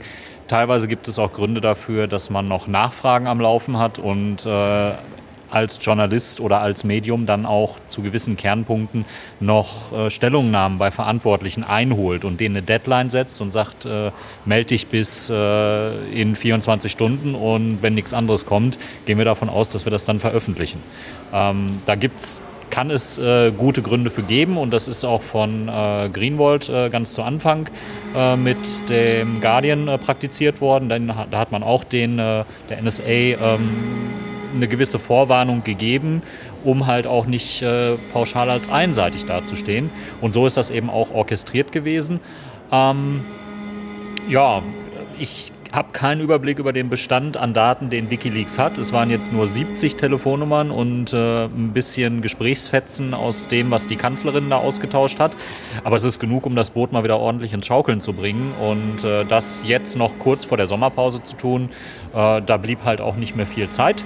Ähm, ich weiß nicht, ob das vor 14 Tagen jemand wahrgenommen hätte, nachdem wir äh, innerhalb von neun Tagen vier Sitzungen am Stück mit vielen Zeugen äh, gehabt haben, wo sich die Ereignisse überschlagen hatten. Jetzt war eine nachrichtenarme Zeit. Also es war ein guter Zeitpunkt, sowas jetzt zu bringen. Und äh, passend mit dem Herrn Graulich, der sich ja jetzt um die äh, Selektorenlisten kümmern soll als Vertrauensperson, äh, größte Schafscheiß ever, den äh, man sich hier erlaubt. Ähm, nee, das, das war ein guter Konter und ich bin gespannt, was da jetzt noch so draus erwächst. Und weil wir ja so tagesaktuell sind, ähm, wurde auch im Ausschuss direkt reagiert. Denn der Ausschuss hat gebeten, den äh, aktuellen Kanzleramtsminister direkt äh, einzuladen, um sich zur aktuellen Lage zu äußern. Woraufhin äh, das Kanzleramt wohl in äh, der Beratungssitzung kam, das war heute Morgen raus, ähm, laut Pressestatements, äh, sich da nicht so durchringen konnte, weil aktuell sogar der Botschafter, der US-Botschafter einbestellt wurde ins Kanzleramt, also heute, und sie bereit waren, den Herrn Fritsche zu schicken. Der soll auch heute noch kommen. Wir warten auch alle ganz gespannt, weil wenn er kommt, heißt es, wird die Sitzung sofort mit ihm weitergeführt. Dann wohl nicht öffentlich, weil er nicht als Zeuge geladen ist. Dann sitzen wir hier noch länger, bevor Herr Pofalla und Co. Ähm, nochmal rankommen. Also so viel nochmal dazu. Dann geht's weiter. Wir wieder rein. Wir müssen rein. Okay, dann hier, zack, Pause. Vielleicht haben wir nachher nochmal eine Chance, wenn es nicht zu spät wird. Also, äh, tschüss an die Hörer. Bis dann. Okay, da sind wir wieder. Entwarnung. Alle dachten, der Saal schließt auf, aber dem ist nicht so. Darum, ja, weiter im Text. Du hast, ähm, oder wir hatten gerade den, die Vertrauensperson, eine der vielen Namen für diese recht äh, gewagte äh, Konstellation von wer darf in die Selektorenliste schauen, äh, erwähnt. Und zwar hat sich heute Morgen im, in nicht öffentlichen Beratungssitzung die Mehrheit im Ausschuss für eine Person entschieden. Und zwar ist das der Herr Graulich mit Vornamen. Kurt. Kurt Graulich? Kurt Graulich? Moment. Sonderermittler Tim Allen, nein. Geh mal auf die Inhaltsebene, dann kann ich. Äh Gut, Kurt Graulich. Jetzt hat Herr äh, Konstantin von Notzer gesagt, äh, Sie werden eine Klage vorbereiten über den Sommer. Das dauert wohl ein bisschen, bis so eine Klage beim Verfassungsgericht ähm, fertig und eingereicht ist. Jetzt, ja, was, was, was machen wir mit dem Herrn Graulich jetzt? Er fängt jetzt einfach an, wird vom Kanzleramt bezahlt, so anscheinend äh, die, die Sachlage, beauftragt und bezahlt. Ähm, was meint ihr, wie geht es im Ausschuss weiter, wenn die Frage ungeklärt im Raum hängt und er jetzt also welche Selektorenlisten ausweitet? So, könnte das den Ausschuss bremsen, was die Wiederaufnahme ähm, nach dem Sommer angeht? Oder wie, wie schätzt ihr die, das ein? Die ich sehe halt keinen Nutzen von diesem Instrument. Ähm, er darf als Ermittler nur tätig sein als Einzelperson. Das heißt, er kriegt noch nicht mal ein technisch kompetentes Team äh, zur Seite gestellt, was äh, die Qualität der Selektoren erkennen könnte oder beurteilen könnte oder sagen könnte, ja, vielleicht gibt es ja noch da und da irgendwas anderes, was in der 40.000er Liste bisher nicht erfasst ist. Ähm, also das ist etwas, was mir große äh, Bedenken macht, dass sich da jemand, der rechtsgelehrt ist, einfach so mit den Sachen auseinandersetzt. Und wenn er dann Nachfragen hat, und das wurde diese Woche auch in den Pressestatements, in der Vorbesprechung wurde das deutlich, wenn er Nachfragen hat, dann darf er zu denselben Personen im Kanzleramt gehen und beim BND gehen, die wir hier schon als Zeugen gehabt haben und die zu den Selektorenlisten mal genau gar nichts gesagt haben oder nichts, was hilfreich gewesen wäre. Also was da am Ende bei rauskommen soll, falls er nicht der größte Whistleblower überhaupt in Deutschland werden will und sich dann hier vor den Ausschuss stellt und sagt, und übrigens, ich lese jetzt vor und singe oder bete runter die 38.000 äh, Selektoren. Ähm, das, da kommt nicht viel bei rum bei diesem Ganzen, so wie es momentan aussieht. Gut, da kann er sich den äh, Sommer über mit beschäftigen, wird von welcher Quelle auch immer da angemessen für bezahlt. Aber viel zur Aufklärung trägt das nicht bei. Ich kotze. André, hast du eine Meinung dazu? Also nicht Nö, wurde, wurde alles gesagt. Ich kenne den Menschen nicht und es wurde oft genug gesagt, die Opposition hält äh, das Instrument eines sogenannten Sonderermittlers, der Zugriff auf Daten hat, die sie, auf die sie keinen Zugriff hat, für illegal und will dagegen klagen. Deswegen sagt die Regierung, ja, das ist auch nicht eine Sonderermittlung nach 14 Untersuchungsausschussgesetz, sondern eine Vertrauensperson der Bundesregierung oder so. Zwei Juristen, drei Meinungen. Ich bin noch nicht mal Jurist. Ich habe keine Ahnung, was bei der Klage rauskommt. Ich wünsche mir, dass die Opposition Erfolg hat. Ähm, die Regierung betont, dass äh, der Sonderermittler die Arbeit des Ausschusses auch nicht ersetzt. Und falls der komische Sachen findet, behält sich die Re der Ausschuss immer noch das Recht vor, in die äh, Selektorenliste zu gucken. Ich glaube nicht daran. Äh, wir werden sehen, was dabei rauskommt. Aber das ist Politik abseits der öffentlichen Anhörungen und von dem, was wir einsehen können. Da, sitzen, da blicken noch nicht mal alle durch, die in den nicht öffentlichen Beratungssitzungen teilnehmen. Da geht es um eingestufte Dokumente und so. Da können wir, die wir die öffentlichen Ausschusssitzungen protokollieren, recht wenig Substanzielles dazu sagen, was nicht ohnehin schon öffentlich in den Medien steht. Was ich interessant finden würde, ist, dass vielleicht der Ausschuss äh, gar nicht weitermachen kann, wenn die Opposition sich weigert und sagt, es ist eine Klage anhängig, das ist ja, äh, der, der Ausschuss steht gar nicht mehr auf ähm, juristischem festem Grund. So können, wir, so können wir nicht weitermachen, da kann er die äh, Selektoren lesen, wie er will, hier wird gar nichts ausgesagt und wir hören eh nicht hin. Könnte, also wäre das so ein Szenario, was man sich vorstellen könnte? Soll ich mal Herrn Sensburg fragen, oder? Als Vorsitzenden. Äh, ja, den als ersten vorneweg und da wird dann auch keine klare Antwort zu kommen. Das müssen wir sehen, wenn es ergibt. Andersrum hat der Ausschuss noch genug Themen, die man jetzt auch erstmal ohne äh, im Detail über die äh, Inhalte der Selektorenliste informiert zu sein angehen kann. Äh, da ist ganz vorne dran mit der geheime Krieg, der ja auch äh, parallel mit vorbereitet wird, wie das dann also die Behandlung des Themas wird parallel mit vorbereitet. Der geheime Krieg läuft ja schon seit Jahren. Ähm, dem könnte man sich erstmal mit Priorität äh, zuwenden. Ähm, es gibt immer noch Leute, die gehört werden müssen, wie, Frau, äh, wie die Frau Kanzlerin und äh, eventuell Herr Steinmeier, aber der ist schon, der liegt so weit zurück, dass man eher wenig Fragen an ihn hat. So sagten zumindest die Obleute in den Pressegesprächen diese Woche. Ähm, ich denke nicht, dass der Ausschuss einfach gestoppt wird. Das würde die Opposition nicht zulassen. Das würde auch zu ordentlich Aufruhr im Parlament führen. Ich meine, was hätten wir denn dann? Äh, eine Regierung, die keine Kontrolle zulässt und noch nicht mal den Anschein einer Kontrolle zulässt. Ähm, nee, abwarten, was da nach der Sommerpause kommt und was bis dahin noch für Leaks auf den Markt äh, gekommen sind und öffentlich geworden sind. Und dann ergibt sich schon einiges an Handlungsmöglichkeiten für den NSA-Ausschuss.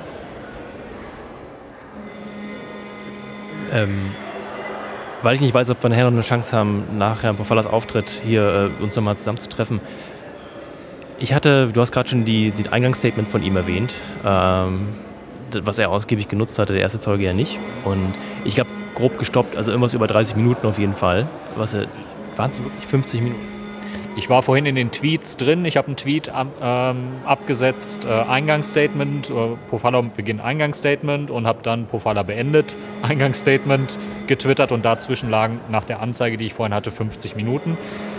Was ist von so einem Eingangsstatement zu halten? Pofalla ist Anwalt, das hat er heute mehr als äh, deutlich klar gemacht. Anwälte sind darauf äh, spezialisiert, Informationen zu sammeln, die zu Kausalketten aufzubauen, die unangreifbar zu machen. Und so hat er sich dann auch in den äh, Befragungen äh, gegeben. Er sagte, ja, dieses eine oder jenes andere würde ich dann nochmal im Rückblick auf 2013 anders formulieren und präziser ausdrücken. Im Grunde genommen äh, wollte er die Sachen nur wasserdichter machen. Er hat eine Kausalkette aufgebaut und die war nicht durchgängig äh, schlüssig. Da waren auch äh, mit Sicherheit einige Fehler drin. Ähm, es war auch schwer, dem komplett noch zu folgen äh, in den 50 Minuten. Ähm, er hat immer darauf hingewiesen, wie toll er die Arbeit gemacht hat und ähm, wie schlimm die Medien gewesen sind. Das war die Klatsche schlechthin. Also was er für eine Meinung von Medien hat. Ja, ich frage mich, warum es so jemand mal in die, in die Ministerriege geschafft hat. Ging mir auch so, er hatte das ist ja alles wie so eine, wie so eine Weiß Reinwaschung, ne? dass er sich halt nochmal, äh, er ist jetzt irgendwie zwei Jahre nicht hier, vielleicht nochmal kurz aus, dem, äh, aus der Wikipedia zitiert, er war bis von Oktober 09 bis Dezember 2013 Chef im Bundeskanzleramt, ist seitdem dann raus, also anderthalb Jahre jetzt. Ähm, ich habe das Gefühl, er war seitdem hier nicht mehr in den Heiligen Hallen und probiert jetzt irgendwie seinen Ruf zu retten, äh, den er damals, wie schnell wie er raus musste oder raus ist, nicht retten konnte. Und probiert es in diesem Statement, äh, indem er auch Pressezitate rausholt, die ja wohl falsch verstanden wurden, falsch zitiert wurden, falsch interpretiert wurden. Ähm, das kam mir alles sehr, sehr obskur vor. Denn auf der anderen Seite, richtig zu verlieren hat er auch nichts. Aus seiner Sicht, glaube ich. Also wenn er irgendwie nichts sagt, dann, also er kann sie eigentlich nur noch besser stellen. Alles andere würde ihn auch nicht interessieren. Und das war eine Form von sich besser darstellen auf jeden Fall. Na gut. Aber dafür haben wir ja unsere ähm, Ob-Leute die da vernünftig Nachfragen stellen sollten. Das leider noch nicht so viel passiert, weil kurz nachdem es mit den Fragerunden losging, äh, die von Herrn Notz eingeleitete Unterbrechung kam. Jetzt die Unterbrechung durch die namentliche Abstimmung. Dann eventuell Herrn Fritsche. Also wir sind, äh, wir sind noch nicht so wahnsinnig schlau geworden aus Herrn Porfalla. Ich hätte ähm, noch mal eine Frage oder würde mich, würde mich über eure Einschätzung freuen zur ähm, zu einer Aussage von Herrn Pofalla, die er eben getroffen hat. Und zwar hat er gesagt, wäre ich heute Soldat im Ausland, würde ich mir mehr Sorgen um meine Sicherheit machen als im Sommer 2013. Da haben dann eben äh, am Anfang der Pause Felix, der Stella und ich ein bisschen drüber gesprochen, ähm, woran, also was überhaupt die Gefahren für Soldaten sein könnten durch jetzt so eine, ähm, durch diese Enthüllung durch Snowden und jetzt durch die Aufklärung ähm, gibt es denn da, vielleicht weiß einer von euch das, äh, André oder Daniel, gibt es da irgendwie konkrete ähm, Beweise oder mindestens mal Argumente ähm, von Leuten, die sowas behaupten, also dass die Sicherheit der Soldaten gefährdet ist, warum das so ist? Niemand hat Beweise. Äh, es steht ab und zu mal was in der Bild. Äh, aus US-Geheimdienstkreisen wird verlautbart, dass wir uns jetzt an Kooperation X nicht mehr beteiligen. Ähm, und das hat auch, war auch einer der Punkte, den Pofalla gesagt hat. Äh, Pofalla hat, so wie er das dargestellt hat, alles richtig gemacht. Die größte Gefährdung für die Demokratie ist die Gefährdung der Sicherheit und dass die Öffentlichkeit jetzt erfährt, was Geheimdienste so alles treiben laut seiner Ansicht nach. Und er, wäre er deutscher Soldat in Afghanistan, wär, hätte er jetzt viel mehr Angst als vor zwei Jahren, als wir noch so gut mit den Amis zusammengearbeitet hat. So ungefähr ist die Quintessenz von der Aussage von Pofalla gerade. Und Mal ganz abgesehen davon, dass man sich die grundsätzliche Frage stellen kann, was US- und deutsche Soldaten in Afghanistan und Irak überhaupt machen und ob man überhaupt da sein muss, ähm, gibt es tatsächlich keine verlässlichen Fakten oder sogar Beweise dafür, dass irgendjemand durch Snowden Leaks oder diesen Ausschuss zu Schaden gekommen ist. Wir hatten das damals äh, bei den Warlocks von Irak, da hieß es auch, Wikileaks, äh, Wikileaks hat Blut an ihren Händen kleben und dann plötzlich musste sie doch vor äh, offiziellen Berichten Stellung nehmen, sie können keine einzige Person vorweisen, die deswegen zu, Schade, äh, zu Schaden gekommen ist. Und genauso lesen sich auch die Verlautbarungen, die in der Bild immer mal gesteckt werden, von wegen der BND hat Osama Bin Laden gefunden äh, und der BND hat irgendwie, was, was für eine Zahl hat der vorhin gemeint? 30 Anschläge auf US US-Soldaten pro Monat verhindert. Äh, das ist für die Öffentlichkeit überhaupt nicht nachzuprüfen. Äh, es kann, also der BND hat 1,3 Milliarden Metadaten unter anderem aus Afghanistan pro Monat an die, an die NSA gegeben durchaus möglich, dass da die ein oder andere Information drin war, die auch irgendeine Wirkung hatte.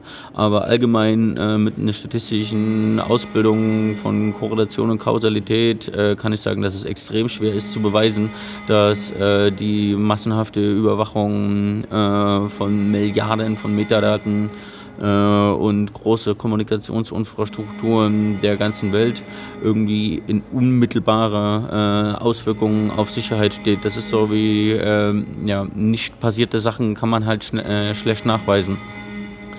Äh, deswegen sind die ganzen Verlautbarungen auch als Propaganda zu sehen. Vor allem ist es auch echt bezeichnend, dass in der Bildzeitung manchmal so Sachen steht wie der BND hat Osama bin Laden gefunden und kein anderes Medium greift diesen Quatsch auf.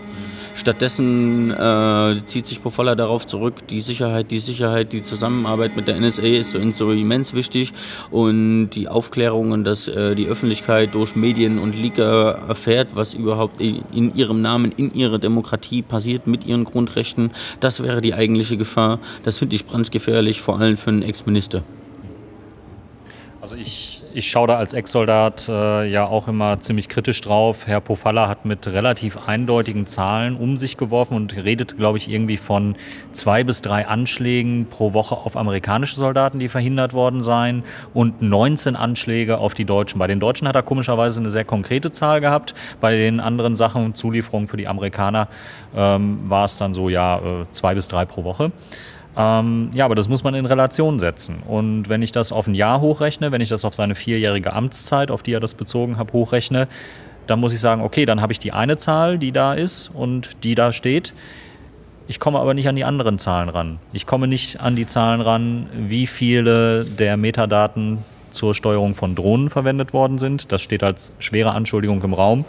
Menschenrechtsorganisationen haben festgestellt, es gibt massive Probleme in überhaupt herauszufinden, wie in Afghanistan oder in Pakistan äh, gebombt worden ist mit Drohnen, wie viele Opfer es gegeben hat, ähm, wie viel zivile und unbeteiligte Opfer es gegeben hat. Und man trickst auch bei der Benennung der Opfer. Da wird einfach pauschal alles, was irgendwie geht, äh, zum Gegner erklärt. Ähm, so, und wenn ich das dann nebeneinander halte, Soldaten, die sich für einen Beruf entscheiden und damit in Kauf nehmen, in Gefechte verwickelt zu werden, versus Zivilpersonen, die einfach bei so einem Angriff sterben. Sorry, das ist Angstmache, wenn diese Zahlen hier in den Ausschuss gedrückt werden, wenn die in die Presse gedrückt werden und wenn man den ganzen anderen Bereich, die ganzen Auswirkungen auf die Zivilbevölkerung in den Einsatzländern, wenn man das ausblendet, ähm, dann ist das pure Panikmache und einfach nur unverantwortlich und das sollte eine Regierung so in der Art und Weise nicht tun. Nicht die, die ich mir vorstelle. Äh, leider haben wir momentan eine andere. Schön, dazu kann man nochmal sagen, dass Daniel als Soldat in Afghanistan war. Ja, ich, ich habe halt äh, drei Einsätze in Afghanistan gehabt als Offizier. Ähm, lehne mich mit solchen Äußerungen hier weit aus dem Fenster, weil ich derzeit äh, noch von der Bundeswehr finanziert werde, aufgrund der Traumaerkrankung, die da als Effekt halt rauskam, weil ich auch überlastet worden bin, zu häufig in die Einsätze geschickt worden bin. Ähm, komme ich aber mittlerweile Stück für Stück immer besser mit klar. Ähm, ja, es ist, es, ich habe es in der Bundespressekonferenz gefragt, als die Bild hochbrachte, die NSA entzieht der Bundeswehr und dem BND das Vertrauen und gibt keine Daten mehr, deutsche Soldaten akut im Irak gefährdet. Das stand im Juni, stand das im Raum. Und ich habe den Pressesprecher vom Verteidigungsministerium zweimal gefragt, wie man denn auf diese Meldung reagiert hat und ob man die Sicherheitsstufe oder die, die Warnstufen hochgefahren hat. Und er sagte, nein, das hätte keine Auswirkungen gehabt. Und wenn die Amerikaner als Partner wegfallen und keine Daten mehr liefern, ist man in Kooper Kooperation mit ganz vielen anderen Diensten und kommt so trotzdem an Informationen ran. Ganz abgesehen von dem Fakt, dass die Soldaten in Ländern wie dem Irak oder in Afghanistan sowieso auf der höchstmöglichen Anspannungsstufe momentan sind von der größtmöglichen Gefährdung immer und überall ausgehen. Und das ist da auch Teil des Jobs. Und äh, ich sehe viel Panikmache, wenn ich da drauf blicke. Und äh, bin halt auch nicht bereit, das so weiter über die Medien mit zu verbreiten. Ähm, man muss die Relationen sehen und wer, wer nicht bereit ist, als Armee zu den zivilen Opfern zu stehen, die es in diesen Kriegen gibt, die es als, wie es immer mit diesem beschissenen Wort heißt, Kollateralschäden gibt, ähm, der darf auch nicht auf der anderen Seite diese Schutzbehauptung aufstellen, es ginge um die Soldaten. Ähm, das ist einseitig. Dann bedanke ich mich wieder für die tolle Gesprächsrunde. Wir sind gespannt, wann es wieder weitergeht. Es ist es mittlerweile schon, weiß ich Wir nicht. dürfen noch eine Stunde warten. Noch eine Stunde? Ja, um 10 geht's weiter erst? So ungefähr, das kommt drauf an. Es ist jetzt namentliche Abstimmung, dann kommt eventuell Fritsche und informiert nicht öffentlich. Dann keine Ahnung, ob ihre Beratungssitzung zu dem Streit mit den eingestuften Akten schon fertig ist.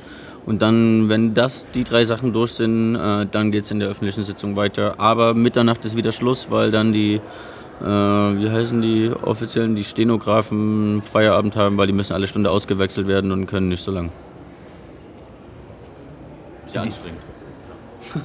In diesem Sinne, ähm, ja, danke fürs Mitmachen. Bis zum nächsten Mal. Ciao. Tschüss. tschüss. Kurz danach kam wieder Bewegung ins Spiel. Herr Fritsche vom Bundeskanzleramt war für eine kurze Unterrichtung in nicht öffentlicher Sitzung im Ausschuss. Anschließend gab Martina Renner als einzige eine kurze Einschätzung ab.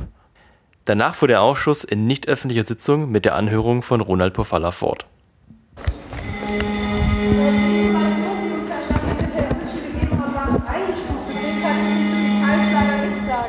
Aber eine grundsätzliche Bewertung ist erlaubt. An zwei Stellen muss ich sagen, ähm, habe ich doch ein Stück weit Erstaunen. Darüber nämlich, dass die Bundesregierung sagt, sie ist gestern Abend genauso überrascht gewesen wie die Öffentlichkeit von den Leaks, mit denen ja nun nachgewiesen ist, dass die NSE politische Spionage in Deutschland betreibt.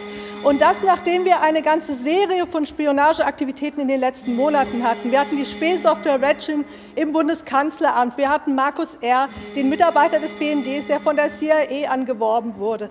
Wir haben die Causa Merkel-Handy und vieles andere mehr. Und ich denke, nach den Snowden-Dokumenten, nach diesen ganzen Vorfällen hat der Bundesregierung jede Sensibilität gefehlt, in den letzten Monaten tatsächlich in Erwägung zu ziehen, dass die NSE in Deutschland auch Spionage betreibt und in der Kooperation mit dem BND so etwas wie eine geheime Agenda hat. Und das Zweite ist auch bemerkenswert, was wir an Konsequenzen hören, ist uns zu wenig. Wir haben gefordert, dass das Konsultationsverfahren eingestellt wird. Das heißt, dass nicht länger von den USA die Erlaubnis eingeholt wird, dem Untersuchungsausschuss die Unterlagen zu geben, die ihm zustehen.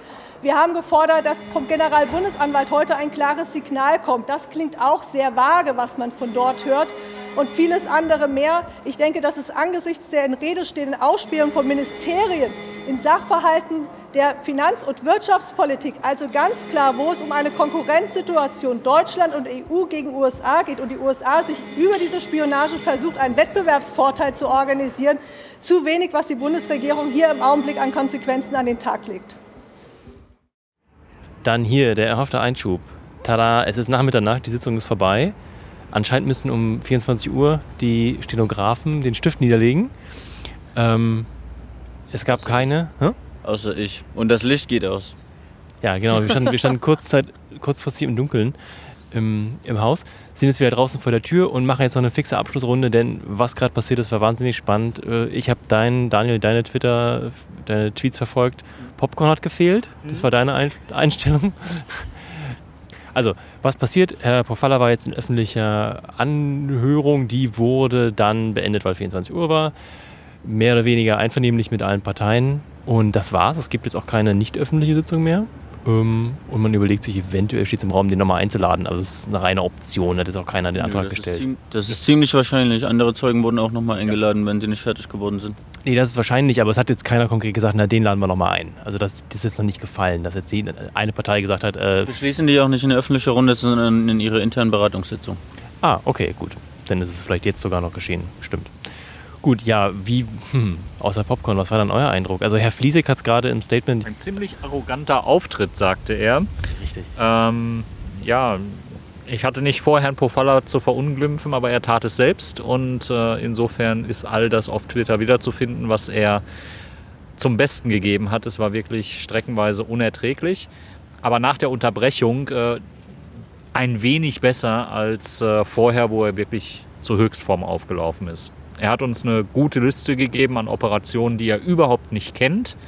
Namen, die eigentlich aus der Presse komplett bekannt sind. Ähm, er hat sogar eingestanden, dass ein wesentlicher Vertrag, der noch unter Steinmeier in 2002 geschlossen worden ist, dass auch er den erst 2013 äh, zu Gesicht bekommen hat im Sommer. Äh, war zumindest das, was er so darstellte. Da wollte er vorher nichts von gewusst haben. Und äh, ob man es ihm jetzt glaubt oder nicht, äh, es deutet auf ein ziemliches Chaos im Kanzleramt bei der Amtsübergabe hin. Ähm, kann, darf so auch nicht in Ordnung sein. Ob es eine Schutzbehauptung war oder ob es dann wirklich so gewesen ist, das sei jetzt mal dahingestellt. Ähm, insgesamt ein sehr schwer zu ertragender Auftritt da heute vor dem Ausschuss.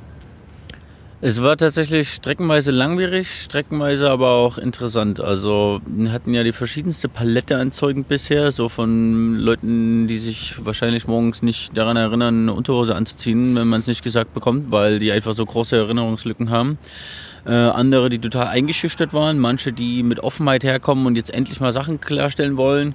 Und ausnahmsweise muss ich Herrn Fliesek mal zustimmen, ähm, Pofalla war echt arrogant. Also der noch krasser als Messier hat der die Abgeordneten wissen lassen, ich war Chef des Kanzleramts, ich war der Chef von allem, ich habe alles richtig gemacht, ich habe nie einen Fehler gemacht. Alles, was im Sommer von Snowden in der Öffentlichkeit stand, in den Medien, das ist alles falsch. Ähm, es gab keine massenhafte Ausspähung. Das hatte dann leicht eingeschränkt, dass er das heute ne, anders äh, sagen würde. Aber die Medien sind doof, die haben Unrecht. Die öffentliche Wahrnehmung ist doof, die haben Unrecht. Ähm, und ganz lustig war auch noch so eine Art kleiner Koalitionskrach, den sich Pofalla mit Fliesek geliefert hat. Fliesek hat versucht, dieses blöde Thema, was eigentlich nur Zeit frisst, neues Beiabkommen äh, weiter zu bohren. Ähm, und dann ist irgendwann Pofalla der Hut äh, die Hutschnur geplatzt und hat gemeint, ja, ihr Sozen habt mich dazu habt uns dazu gedrängt. Das MOA aus 2002 ist von Steinmeier unterzeichnet. Ich habe da, äh, ich habe da erst nach Snowden davon erfahren. Dann habt ihr mich öffentlich dafür verantwortlich gemacht und habe ich gesagt, dass es die Kooperation, Kooperation gibt, habt ihr mich angemacht und als ich dann noch Spy abkommen wollte, habt ihr mich auch angemacht äh, ihr Sozen seid doch alle doof, äh, so in etwa. Das war noch ganz interessant, weil der Koalitionskrach sich auch noch weiter geäußert hat zwischen Fliesek, SPD und äh, Sensburg, CDU. Und zwar ganz am Anfang, nachdem die Sitzung wieder aufgenommen wurde äh, mit Pofalla, die wurde ja unterbrochen, weil Pofalla im Eingangsstatement aus einer geheimen Akte zitiert hat und äh, dann Notz aus einer vertraulichen Akte zitiert hat, um das klarzustellen. Dann wurde es unterbrochen und ganz am Anfang ähm, ging es darum, ob äh, Pofalla jetzt Geheimnisverrat äh, begangen hat, um daraus äh, zu zitieren. Und er hat äh, dann, als Martina Renner gefragt hat, tatsächlich auch zugegeben, er hat sich eine, einfach eine Akten mitgenommen aus dem Bundeskanzleramt, die eingestuft waren und daraus zitiert. Ähm, und dann hat er gemeint, ja, äh, eingestufte Sachen, also ist ja nicht eingestuft, wenn ich das selber dahin geschrieben habe, oder? Äh, und dann war kurz äh, hin und her, äh, wie heißt das? Sind jetzt alle Sachen, die handschriftlich auf den Akten sind, nicht mehr eingestuft? Das drückte für kurze Begeisterung. Äh, aber tatsächlich wurde das nicht nur einmal, später ging es auch um Sachen, die er im parlamentarischen Kontrollgremium gesagt hat, äh, wo dann Ströbele gemeint hat, ja, na klar haben die das gesagt, aber darüber darf ich ja nicht reden. Äh, und dann hat äh, Pofalla angefangen, darüber zu reden. Äh, das war ganz interessant, dass die Opposition vor allem, aber auch das ganze, ähm, äh, der ganze Ausschuss dem Chef, ehemaligen Chef des Bundeskanzleramts Geheimnisverrat vorgeworfen hat, mehrfach weil Pofalla eben im Eingangsstatement und immer wieder gesagt hat, ähm, dieser ganze Geheimnisverrat in den Medien und vom Ausschuss, das geht überhaupt gar nicht, das gefährdet unsere Sicherheit, führt zu Terroranschlägen und zu toten Soldaten in Afghanistan.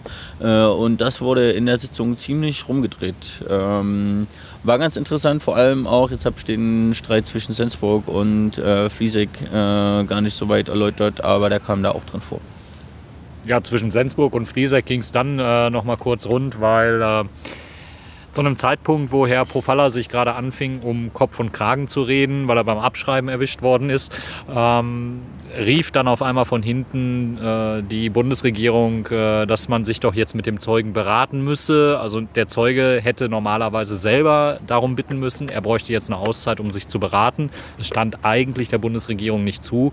Ähm, so zumindest hat es äh, Herr Fliesek aufgefasst. Herr Sensburg äh, ist da nicht weiter darauf eingegangen und hat es passieren lassen, dass sich erst erstmal die Bundesregierung mit dem Zeugen nochmal verständigte. Herr Wolf, zuständig vom Bundeskanzleramt, äh, hat vorgeschoben, das wäre aus Fürsorgegründen notwendig. Ähm, also es, es war abstrus, wie es dann äh, lief und wie die Verfahrensweisen waren. Ähm, da kann man, glaube ich, noch, noch äh, Stunden sich einen Kopf drüber zerbrechen, äh, an welchen Punkten jetzt Grundsatzfragen auch noch zu stellen sind, insbesondere was die Notizen angeht. Äh, das wurde dann auf die Obleute-Runde vertagt, da kriegen wir dann auch wieder nichts von mit. Ähm, aber geheime Akten abschreiben, äh, da, da, muss man wohl noch mal drüber reden, ob das ein legitimes Mittel ist oder nicht. Ja, das war, das war wahrlich spannend, weil äh, die, der Vorfall, dass Herr Wolf von der Bundesregierung sagt, also äh, wir nehmen jetzt mal den Zeugen, wir müssen ihn mal beraten. Das kann ja wohl so nicht sein. Äh, hier, wir beantragen eine Pause. Das, ist, das hat alle Parteien, ich glaube bis auf die CDU. äh, Herr Fließer von der SPD, der war als erster bruskiert und äh, die Linken und die Grünen nicht weniger. Also das ging gerade richtig ab. Und als dann die Pause war, wollte, wollte, auch keiner sich den Mund verbieten lassen und hat fleißig darüber weiter diskutiert, ob diese Pause überhaupt legal ist. Ja, also es war ja, wahrlich, wahrlich interessant. Ähm, ja, das ging ein paar Mal ganz gut hin und her, äh, war tatsächlich heute etwas aufbrausender. Äh, einmal hat Fließek fast geschrien. Äh, man kann sich nur ausmalen, ähm, wie das in der nicht öffentlichen Sitzung äh, ohne Öffentlichkeit äh, passieren könnte. Oder ohne Profalla. Oder ohne Profalla. ähm, und dann kam es auch tatsächlich zu richtigen Angepampere zwischen Zeugen und Abgeordneten von komm erstmal in mein Alter, krieg erstmal meine Lebenserfahrung, du bist doch überhaupt nicht so lange Jurist wie ich, ich weiß jetzt ohnehin viel besser Bescheid als du ähm, mäßigen sie ihren Ton, was denkst du, wer du hier überhaupt bist. Ähm, das war schon ganz schön, das war schon ganz schön sportlich. Ja, Richtung Verfaller, ja, sie als Mensch aus der Wirtschaft. Ja. genau. Ja. Ähm, oder Verfaller ist ja jetzt bei der Deutschen Bahn. Genau. Und wenn Sie, die, wenn Sie die Fragen anders stellen, dann gebe ich Ihnen richtige Antworten oder sowas in der Richtung gegen Richtung Martina wenn, Renner. Wenn Sie mich weiter nerven, dann rede ich ja einfach so lange, bis Ihre Fragezeit um ist. Genau, das kam. Oder. Äh, Hat er das wirklich gesagt? Ja. Nein.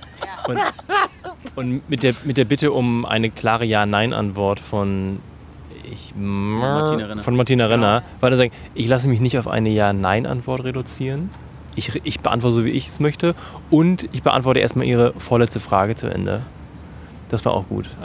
Er hat ausgiebig, und das ist auf Twitter auch als gute Nachricht des Abends kommentiert worden, er hat ausgiebig deutlich gemacht, dass er mit der Politik abgeschlossen hat und Gnadenschuss. Gnadenschuss und auf Twitter kam der Tweet zurück, äh, naja, wenigstens eine gute Nachricht an diesem NSA-Ausschussabend. Ähm, ja. Was ihn, glaube ich, auch zu einer interessanten Aussage direkt am Schluss verleitet hat, wo ich wirklich auch nochmal hingehorcht habe. Also da dachte ich, wow, da baut sich gerade was auf. Und zwar, als er von den Fliesek die Frage bekam, ob denn die die Fachaufsicht des Bundesnachrichtendienstes im Bundeskanzleramt korrekt aufgehoben sei. Und da hat er wirklich mal gegrübelt, also nicht gegrübelt, er dargelegt, wie er mal im Sommer 2013 darüber gegrübelt hat, ob das so korrekt sei. Ähm, ohne jetzt seine, äh, seine Überlegungen vorwegzunehmen.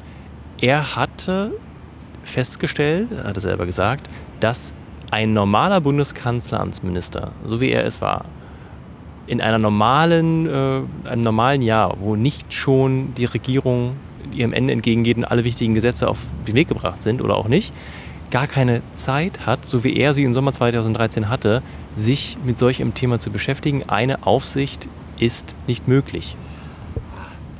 Ja, äh, also dieser, dieser Mensch, das, das war keine Zeit im Sommer 2003, also keine Zeit unter normalen unter einer normalen Tagesauslastung, aber im Sommer 2013 mit den schweren Anschuldigungen und mit dem Wahlkampf, der ja auch lief, ja, da hat er die Zeit gefunden und so hat er das auch dargestellt. Einzig im Kanzleramt ist die Kontrolle richtig aufgehoben, weil das hat er und nur er sich so richtig durchdacht. Ja, niemand anders hat so in die Tiefe nachgedacht. Ähm, es war sehr selbstbeweihräuchernd und er gab an, quasi im Alleingang für die Sicherheit Deutschlands im Sommer 2013 gesorgt zu haben. Und aber wirklich, André, du kannst auch noch gleich, er hat selber gesagt, äh, wäre Snowden 2012 oder 2011 passiert, im, mitten in der Legislaturperiode, hätte er als Bundeskanzleramtschef dafür keine Zeit gehabt weil so viele andere Aufgaben drohen. Das finde ich aber krass, dass er das sagt, weil das hat ja noch keiner gesagt. Hey, ganz ehrlich, mein Job, den hätte ich gar nicht machen können. Das hat so noch keiner gesagt. Da ist er der Erste. Und er, also dehnt es sogar so weit aus, dass er sagt, ja, selbst der Abteilungsleiter 6, für die, der für die Aufsicht, die eigentliche Fachaufsicht zuständig ist, Äh, es, es müsste doch eine Person unterm Chef PK und über Abteilungsleiter 6 stehen, der sich ganzheitlich nur darum kümmert. Ein Chef PK kann das im normalen Arbeitsbetrieb nicht, es sei denn, es ist die, Ende der Legislaturperiode nähert sich und man hat irgendwie komischerweise Zeit. Keine Ahnung. Also das fand ich schon ein krasses Statement. Kann er vielleicht nur machen, weil er nicht mehr in der Politik ist. Sehe ich nicht ganz so. Ähm, aus Profalas Position heraus ergibt das tatsächlich sogar Sinn. Aber das ist ein viel zu verkürzter Blickwinkel, denn wir reden hier allein nur über die Dienst- und Fachaufsicht des BND im Bundeskanzleramt.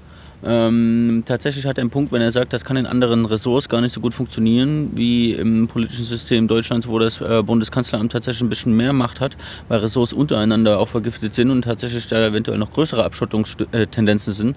Die Frage einer Aufsicht von Geheimdiensten der Demokratie würde ich aber gar nicht so sehr in der Dienst- und Fachaufsicht und der, äh, des Bundeskanzleramts und der Ministerien aufhängen, weil das ist Selbstkontrolle der Exekutive durch die Exekutive. Äh, es gibt ja jetzt einen neuen äh, Geheimdienstkoordinator im Kanzleramt seit in der neuen Legislaturperiode. Das ist Günther Heiß, der vorher als sechs war. Ähm, aber das ist auch ein bisschen Kosmetik. Selbst ähm, vorher hat Pofalla gesagt, dass die, die Umstrukturierung von den einzelnen, von der Abteilung 6 damals 2010 gemacht haben, weil Haushalt, ähm, schwarze Null, wir mussten sparen, also mussten wir ein paar Stellen einsparen. Äh, unter anderem bei äh, der nächsten Fachaufsicht im BND. Aber ich finde, das ist zu verengt, wenn wir die Kontrolle des BND bei der Exekutive haben, denn sämtliche Zeugen aus dem Bundeskanzleramt haben gesagt, die haben von Iconas aus der Presse erfahren, die haben von Gloteikas aus der Presse erfahren und das ist nicht wie die Aufsicht, wie ich glaube fast alle Abgeordneten, die im Ausschuss sind und die Öffentlichkeit, die zuhört, ähm, funktionieren sollte. Es gibt gleich, es gibt auch eine ähm, Kontrolle der Legislative, also durch das Parlament von BND. Da haben wir die Gremien G10-Kommission und Parlamentarischen Kontrollgremium, aber die sagen auch beide, die erfahren erst aus der Presse von Iconal äh, und Gloteig. Jetzt sagt das Bundeskanzleramt dazu, ja, das haben wir jetzt geändert und wir sagen denen jetzt mehr als vorher. Ähm, aber das ist ein strukturelles Problem, dass der BND eben so frei walten äh, kann. Äh, und da ist es mir auch ziemlich egal, ob ähm, nicht sogar alle drei ähm, Gewalten zusammen, Exekutive, Legislative, Judikative, äh, zusammengenommen äh, genug Ressourcen und Kapazitäten haben. Ähm, denn eigentlich in einer Demokratie sollten das alles nur Institutionen sein, die vorgelagerte Arbeit für die Bürger machen. Und ähm, die allermeisten, bis auf Fachöffentlichkeit, waren total überrascht nach den Snowden-Enthüllungen. Aber die Leute da drinnen, die verantwortlich sind, die tun jetzt noch viel mehr überrascht als ich, ähm, der vorher mal ein Buch von Bamford gelesen hat oder den Echelon-Bericht. Die sagen jetzt wirklich, die haben von nichts gewusst. Und tatsächlich, da ist mir das ein bisschen ähm, zu sehr vom Thema ablenken, ob es jetzt 30 oder 40 ja. Stellen, ob es jetzt eine Abteilung 6 oder eine Gruppe 6-2 äh, oder ob das im Kanzleramt oder im Ministerium ist. Ähm, es läuft etwas grundsätzlich schief mit Geheimdiensten in einer Demokratie, die sich vom Wesen her einer demokratischen öffentlichen Kontrolle entziehen. Ähm, ich, find, ich sehe kein Modell, äh, das für mich legitimiert, wie diese Geheimdienste, die wir heute haben, schalten und walten, dass man zu Recht als Demokratie bezeichnen könnte. Und das finde ich ein viel größeres Problem als die Detailfragen. Es ist, ein, es ist ein rhetorischer Trick. Man verlagert sich oder Pofalla verlagert sich dann eher so auf Verbesserungsvorschläge, wie wir das auch bei anderen Zeugen schon gesehen haben. Das ist natürlich leichter als Fehler einzugestehen und zu sagen, das hat nicht funktioniert und hier trägt es nicht und da muss man ran.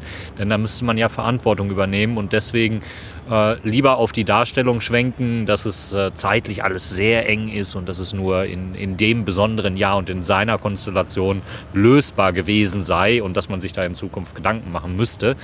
Ähm, es bleibt beim Fakt, die Dienste hatten zu viel Freiheiten, sie sind zu weit gegangen und das muss jetzt äh, ganz klar eingebremst werden. Sehr schön, dann bedanke ich mich. Wir sehen uns nächstes Mal und bis dahin, schönen Sommer. Und bevor ich mich auch vom Studio aus in die Sommerpause verabschiede, wollte ich mich noch einmal im Namen von Jonas und mir bedanken. Und zwar bei allen, die uns so prima mit Feedback unterstützen. Und natürlich auch allen, die einfach nur unsere Sendung hören. Mit Feedback meine ich übrigens tolle Tweets, Kommentare im Blog und natürlich auch die Spenden via Flatter. Danke. Jonas und ich geben viel Zeit auf dieses Projekt, weil es uns wichtig ist. Umso mehr freuen wir uns, wenn es euch wichtig ist, via diesem Format mehr über die Arbeit des Ausschusses zu erfahren. Also bitte so weitermachen, meldet euch, gebt uns Feedback, wenn euch was gefallen hat oder auch mal nicht. Am Ende bleibt mir nur noch einmal der Aufruf an euch, rumzukommen in den Ausschuss. Er ist öffentlich. Dafür geht ihr einfach auf die Seite des Ausschusses bei bundestag.de für alle weiteren Infos. Alle Links zur Sendung findet ihr natürlich auch wieder auf unserer Seite technischeaufklärung.de. In diesem Sinne, tschüss und auf bald, sagt euer Felix.